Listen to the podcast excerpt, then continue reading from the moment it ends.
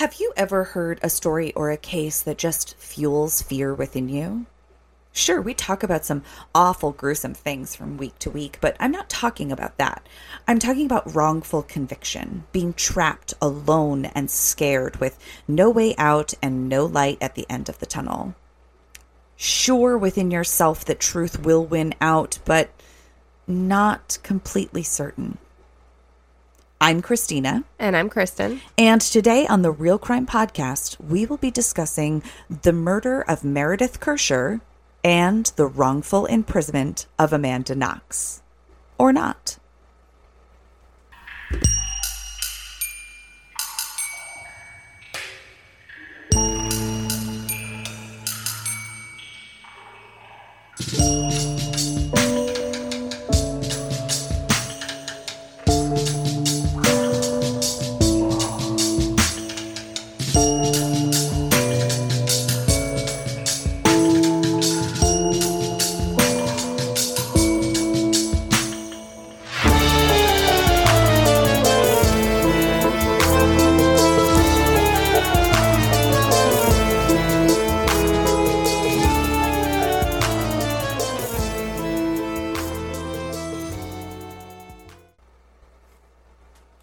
Okay, so this is nightmare fuel for me.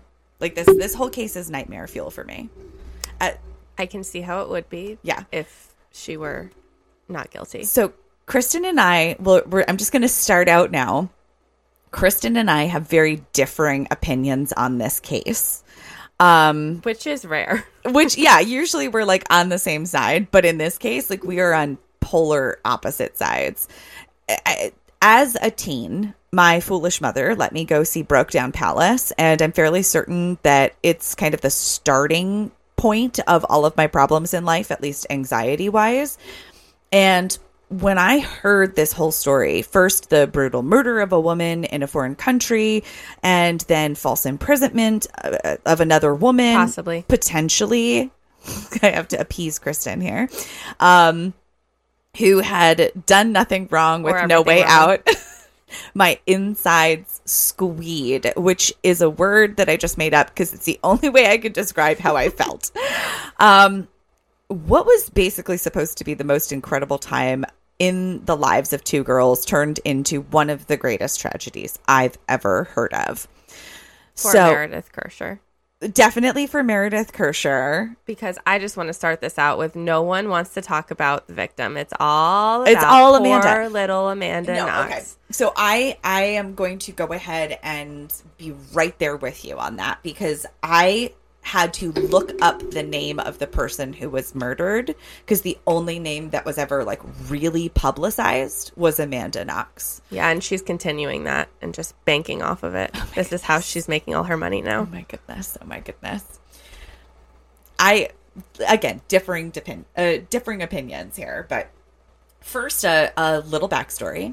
Only because I met a woman the other day who had never heard of JonBenét, so I'm now like not just assuming that everyone as like is as invested in this as I am. So you're you're likely more familiar with the name Amanda Knox than you are Meredith Kercher, but typically, uh, technically speaking, Meredith was the the victim. So Meredith was a British exchange student who in 2007 was studying in Perugia, Italy. Now, Perugia is about halfway between Florence and Rome and about 3 hours from where I was living in Italy in 2007, and I had no idea that this was going on while I was there which is kind of crazy because I didn't speak Italian, so I couldn't read their newspapers. so that's really what it boils down to. Um, so all of this was kind of a little too close to home. What's really funny is then once I got back to the U.S., like I heard the name, but like I hadn't followed the story, so I wasn't familiar with it. And um, yeah, so I, I didn't actually realize that there was that much overlap until like researching this. And to clarify, I was technically living in Texas, like that was my residency. Um, but my husband at the time was stationed in Livorno, Italy, so I would go back and forth between the two places for huge chunks of time during our our married life. I anyway, forgot that I always forget that you had a another husband, another life before I met you. previous husband. Yes. And when you say my husband at the time, I'm like, Cole was never there. You're like, Cole's never been to Italy. What are you talking about? So, Perugia is centrally located in Italy and it's considered a smaller village in the Italian countryside. It's actually pretty close to like where my mom's family's from. Meredith had specifically chosen this exchange program because Italy had the highest safety record of all of the options. She was only 21 years old. While there, she shared a small country villa with three other girls whom she didn't know prior to this. They had the upper level of a home while a group of exchange boys lived below them. The girls got on well enough, but didn't have much time to really spend quality time together as the murder occurred shortly after their arrival. So the girls moved in together on September 20th of 2007 and Meredith was found murdered on November 2nd, 2007. So they basically had the month of October to get to know each other. Which is not a long period of time. It's not a long but period of time. It is if you're living with people, I feel like. You get to know someone pretty quickly. pretty quickly. That's fair. That's fair. It's been a long time since I just like randomly had a roommate. So now in this month and a half span, the girls were living their lives, doing what young people do uh, with this kind of new sense of freedom. And don't listen to this like you were never young and dumb because like I think we all kind of listen to things with like our current filter on. And I think that's what's that's personally what Kristen is doing. And No. um I'm so- going off DNA evidence. Okay. So this cottage they all shared was said to be in kind of a rough part of town, filled with drugs and home invasions. Not loving that for a 20 something, but I can't judge. I mean, who could have known that? Now, Amanda, who was also there at the time, met a man named Raphael just five days before the murder, and their whirlwind romance kind of took off. Meredith had been social with some of the gentlemen that she'd met, having a physical relationship with at least one of them. Knox described him as a, a or so Knox described Raphael as this like Italian Harry Potter, and I literally can't unsee it. I don't know if you've seen Oh, pictures no, from I've the point. it. He literally just wears a scarf that like a striped scarf Like, all the time. and glasses and just like are you trying he look like looks like Harry Potter. It's hysterical. So, over the hot and heavy five day relationship, the couple spent time getting to know one another and sharing drinks at the bar, Le Chic, where Amanda worked in town. On the morning of November 2nd, Amanda arrived home from Raphael's house, and when she got to the cottage, the front door was ajar. So, not normal to me, but to her, it seemed just fine. Then she heads to the bathroom and decides to take a shower. In the bathroom, she sees drops of blood in the sink, but again, no biggie to a 20 year old. Then, when getting out of the shower, more blood on the floor. And at this point, I'm like, okay, um, we should panic. And she doesn't. Well, to be clear, that blood on the floor was actually a footprint on the bath mat, her size foot in blood, okay. So, okay. walking into the shower. Okay. So, oh, she wouldn't notice it if it was hers. Okay, that's fair. That's fair. So, still no panic attack. And then she starts drying her hair. And when she looks over and basically finds a poo in the toilet, A poo. a poo, she finds a poo in the toilet. And this is when the panic sets in, and like rightfully so, because blood could definitely be explained away, but unflushed poo cannot. Um, it's so disturbing to me because that's like so disgusting and it just is gross on every level to me. All of them. Yeah. But anyway. So Amanda runs to her roommate's bedroom door but finds it locked. She dresses, then goes back to Raphael's house and brings him to the cottage where they call the police. The police break down that bedroom door and find a nude Meredith covered in blood and stab wounds. Her body was covered in a comforter from her room and she was pronounced dead at the scene. This is kind of where the madness begins. And yes, this is the point where everything should have been just a deep dive investigation into the tragic death of a 21 year old woman who was brutally stabbed to death in her own bed, but instead becomes a media circus with a focus of the victim uh, off the victim and falling onto a 20 year old American woman named Amanda Knox. Now, for anyone who has seen the footage of Amanda outside of the cottage where her friend's body was just found, you may be thinking, well, she wasn't doing herself any favors. And no, she wasn't. She was kissing her boyfriend. She was laughing with him, making odd faces, doing yoga poses. None of these are traditional grief acts that we hear about. But hear me out. And Kristen, I want you to hear me out too. Have you ever been 20?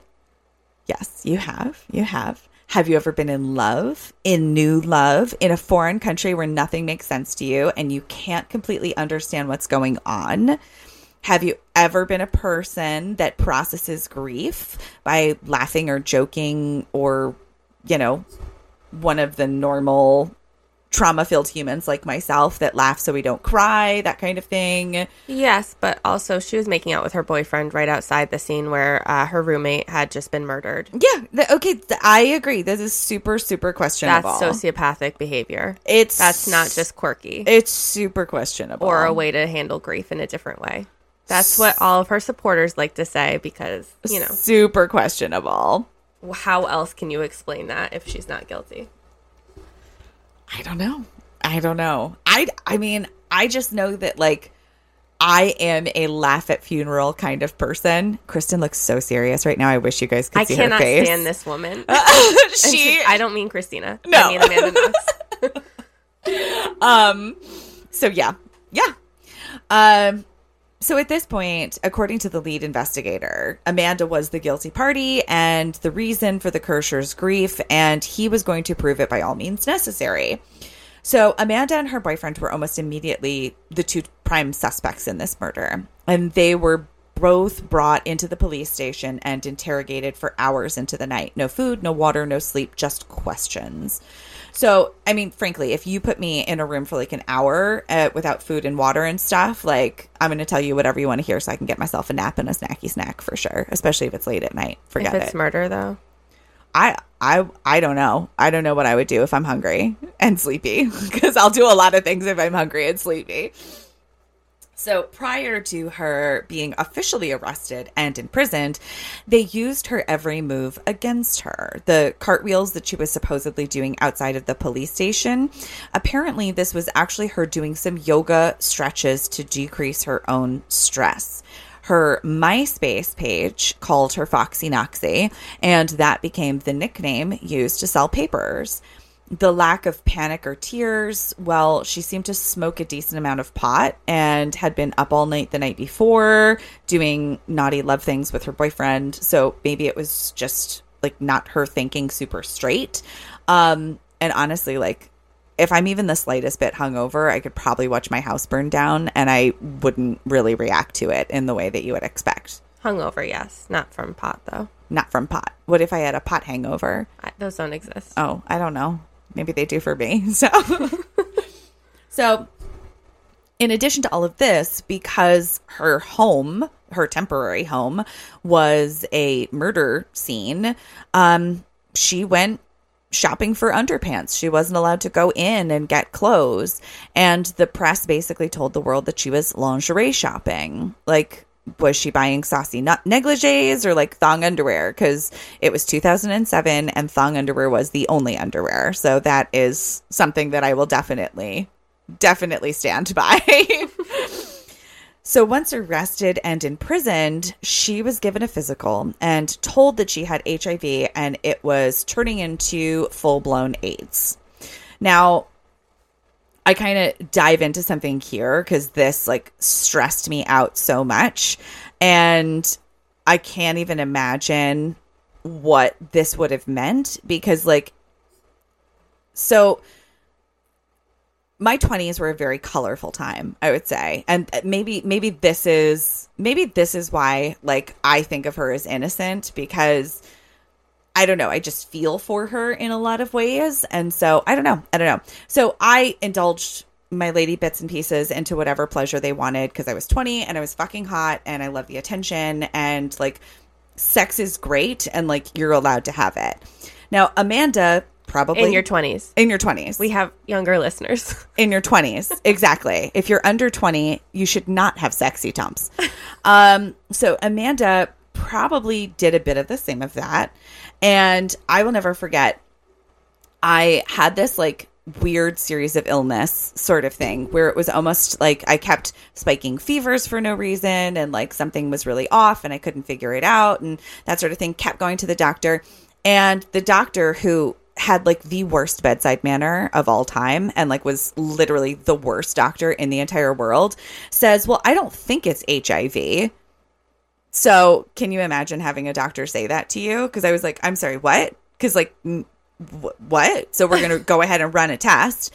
And so they test me and I wait the three days and they're like, okay, well, we have the results. And I was like, cool, what are they? And they're like, no, we have to mail them to you. And I was like, okay.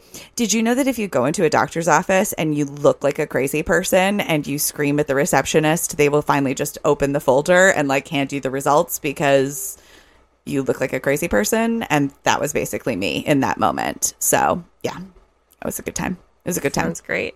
So, anyway, during that four day period or whatever, I like couldn't eat. I couldn't sleep. I was afraid to go to work. I, I just didn't know what was going on. I was absolutely terrified. Now, if you imagine that you're 20 years old, you barely speak a language, you've just witnessed the death of your roommate, you've been interrogated, you've been arrested, smeared publicly all over the country and world, and now you're stuck alone in a cell in prison in Italy, being told that you're going to die from an illness. Like, my head is exploding thinking about the fear that that like induces within me and that to me is the nightmare fuel that's what terrifies me so Amanda used this time to journal. She dot, jotted down names of people that she'd slept with, anyone who she did or didn't use protection with, and then they found that journal and they published it. So, like, I don't even think I know the names of all the people that I've slept with, let alone having the world know all the names of the people that I've slept with. Like, that's crazy. Yeah, I said what I said. So, no, no, that's not. It's just, um, why would you just make a list of the people you've slept with? I don't know. I don't know. It's weird. And the handwriting that she used in the journal was not her normal handwriting. Like she was a different person writing. interesting. It was super neat for people to be able to read, whereas her normal handwriting was not. interesting. I don't know. I don't know. Why would you change it and make it neater for people to read if you didn't want people to read it? And why would you know. leave your journal out for people to take? I don't know. I don't know. I can't answer all those questions because I wasn't there. None of her supporters can. Oh my God.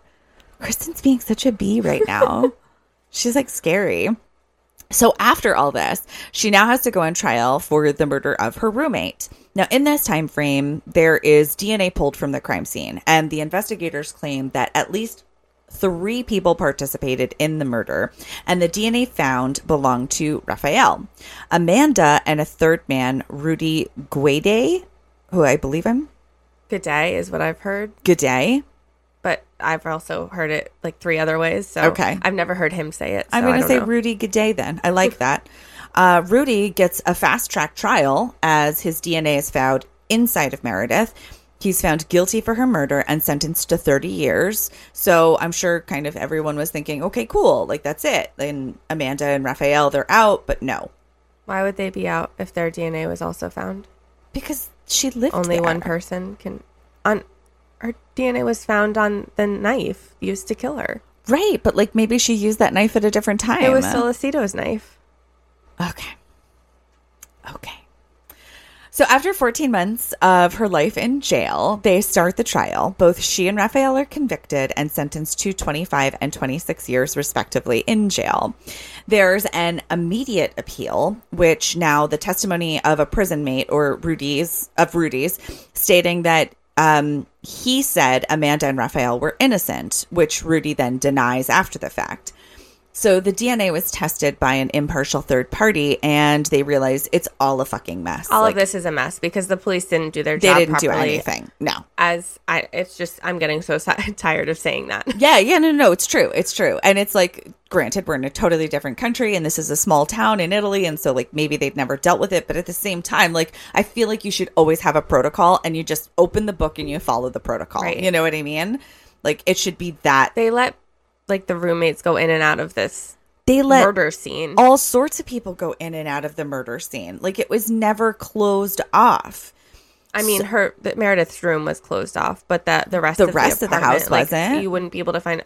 There was a broken window, and that looked to be staged, but to others it didn't seem to be staged. In Mm-hmm. one of the roommates' bedrooms, I mean, it was just a freaking mess. It was. It was completely.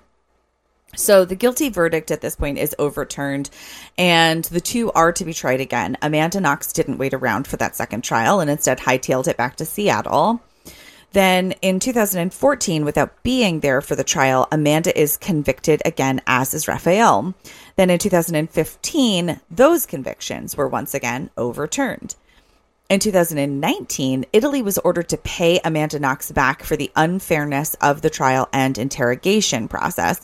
And I'm just curious, like, what would you think the amount would be for something like this? Granted, you don't think she's guilty, so you're like, no She could money get at a all. Freaking dollar for all Yeah. I care. So it was twenty thousand dollars, which is not even a down payment on a house. Um, as for today, Amanda Knox is a journalist. She's a public speaker and a podcaster. A true crime podcaster. Can you believe it? She's written at least one book about her ordeal and still lives in Seattle. She and Raphael didn't make it, um, and it, he still basically looks like Harry Potter, but without the glasses. If anybody's curious, he doesn't wear the scarf anymore either. no. That I saw. Are we going to talk about any of the evidence, or are we just going to say she's not guilty the whole podcast? I don't. You could you could talk about whatever you'd like. Absolutely. I just kind of summarized the the case of it, if you will. So Okay, so the evidence, the, Yes. Meredith had been stabbed 40 plus times, mm-hmm. and the knife used was found in the boyfriend Sollecito's apartment. It was his knife, and Amanda and Sollecito's DNA were found on the handle of it, and Meredith, the victim, her blood was found on the blade. right. Why? If they didn't, like, why? I don't know. Also, there was a footprint size, whatever Amanda's shoe size is, uh, bloody, and Meredith's blood on a pillow that was found next to her body. Um, what else? Oh, when they were being questioned, there was an interpreter there, like English to Italian, but everyone, like including Amanda, likes to say she was confused and lost in translation. But um, she had someone get telling her what they were saying in English. Also, Amanda spoke Italian. Now I'm see. I have always seen reports that there was never an interpreter there. Yes, and those are reports on who reported those. There's a new documentary out that Amanda Knox herself has Like produced. produced. yeah. Yeah. And she completely manipulates everything to make it seem like she's not guilty. And I couldn't even finish it. I Okay. I was so angry with the TV. Her face. Oh my God. I can't. she just got away with murder. And she also, when she was being questioned, Sollecito literally said to the police, I don't know why I told you. Like the next day after he had slept and come back to it and Right. Right. Right. Right. eaten and everything, he said, I don't know why I told you what I told you yesterday, meaning not guilty. Uh, Amanda told me to lie to you, and all of that was a lie. He just came out and said it, but no one likes to talk about that. Huh. Also, Interesting. I'm like getting all heated. Oh, she's so fired up, guys. I wish you could see this. Like I Um, haven't had enough coffee for this. I told you this one was going to be. I I, cannot had wait no for this one to be over. I'm I so sick no idea. listening because every podcast that I listen to is like, oh, she's innocent and blah, blah, blah. I can't believe this happened to her. Oh my god. Okay, well, it happened to her because she freaking killed someone. Oh my god. Oh my god. Anyway, so while she was being questioned, she said her boss from the place that she worked Yes, was somehow um, he was the killer and he was the one who did it. But he was at the bar that so night. So he actually got arrested. right. The which again terrible police work because they didn't check into any of his alibis before arresting him. Right. He was at the bar the entire And like entire people were like, no, he served me drinks during that time frame. Right. Yeah. So he was let go, but she was also she was actually found guilty of defamation of character for Okay. him and ordered to prison time for that. So the Mm-hmm. time that she actually served in prison was not wrongful because that's the time she would have served for him. So Okay. she was never wrongfully imprisoned, Okay. Okay. but she likes to tell everyone she was. Okay. All right. Interesting. Okay, that's all I'm going to say right now because this She's fired up. She's fired up. Now, as for the home where Meredith was murdered, can you believe that it's sold twice? Two times. So the house Well, was you know. actually returned to the owner in 2009. And at that point, it was rented out to students and visitors to the country. Oh, so more people can be murdered. there? Exactly. um, it was also broken into all the time by apparent Satanists, according to an article by the Daily Mail, which, you know, whatever. Um, in 2015, it was purchased, and then in 2018, it was put back up for sale. So the sale price was listed at 260,000 euros, and at the time, it was just under 300,000. Today, that value would be about 280,000 because the value of the euro is adjusted a bit. It appears to have sold or gone off the market, but I can't im- like I can't imagine that it's a place that people are going to want to stay. Right? I, I mean, nothing surprises me at this point after how many episodes we've done. No, it's true. Buy murder exactly. houses. It's so that's true. Literally, what we talk about at the end of every episode. Right. right. But I don't know why. Why you would want to? I don't know. I don't it's know. really freaky, man. I mean, That to be and fair, you and I want to go to the Lizzie Borden house. Why? I don't know. we do want to go to the Lizzie Borden house, but maybe it's because like it happened so long ago and Yeah. these cases are so fresh. Like it's not haunted history. It's like haunted yesterday, you know? like it's kind of creepy. I'm not sure. Yeah, and for anyone that wants to dive deeper, Meredith Kercher's family actually have a website put together of Mm-hmm. all of the evidence, all of the court documents. It's like a heaven for anyone that wants to deep dive and look at everything that has to do with this case at all. Mm-hmm, Uh, and I should probably have the name of it ready to You go. should, I- you should, absolutely. It's- I can Hold put it in the show notes though. Okay, yeah, we'll Yeah. put it in the show notes. Um, but that's where I got a lot of my information. So Meredith Kercher's family still very much believes that Amanda killed their daughter, Interesting. Very, very interesting. but the website is not biased at all. It's just the evidence. There's Just no the evidence. Okay. nothing written. Okay. It's just like links to evidence. this that like these are different pieces of evidence. Okay, Yeah. excellent. All right, all right. Well, thank you so much, Kristen, for enlightening us on Yeah, that no problem. aspect. I'm so scared of her right now, guys. Like, get me out of this room. It's terrifying. No, I'm just kidding. Um, yeah, and we will be back next week. We'll be back next week with a lighter one because I'm so excited No about this one. No one dies. Yeah, no one dies in our next episode, and I'm literally so excited because it's. Oh my god! I just can't wait to cover it. I'm Yeah. so excited. It's going to be so much fun. So like, tune in for sure. Okay. Okay. All right. All right. Bye. Bye.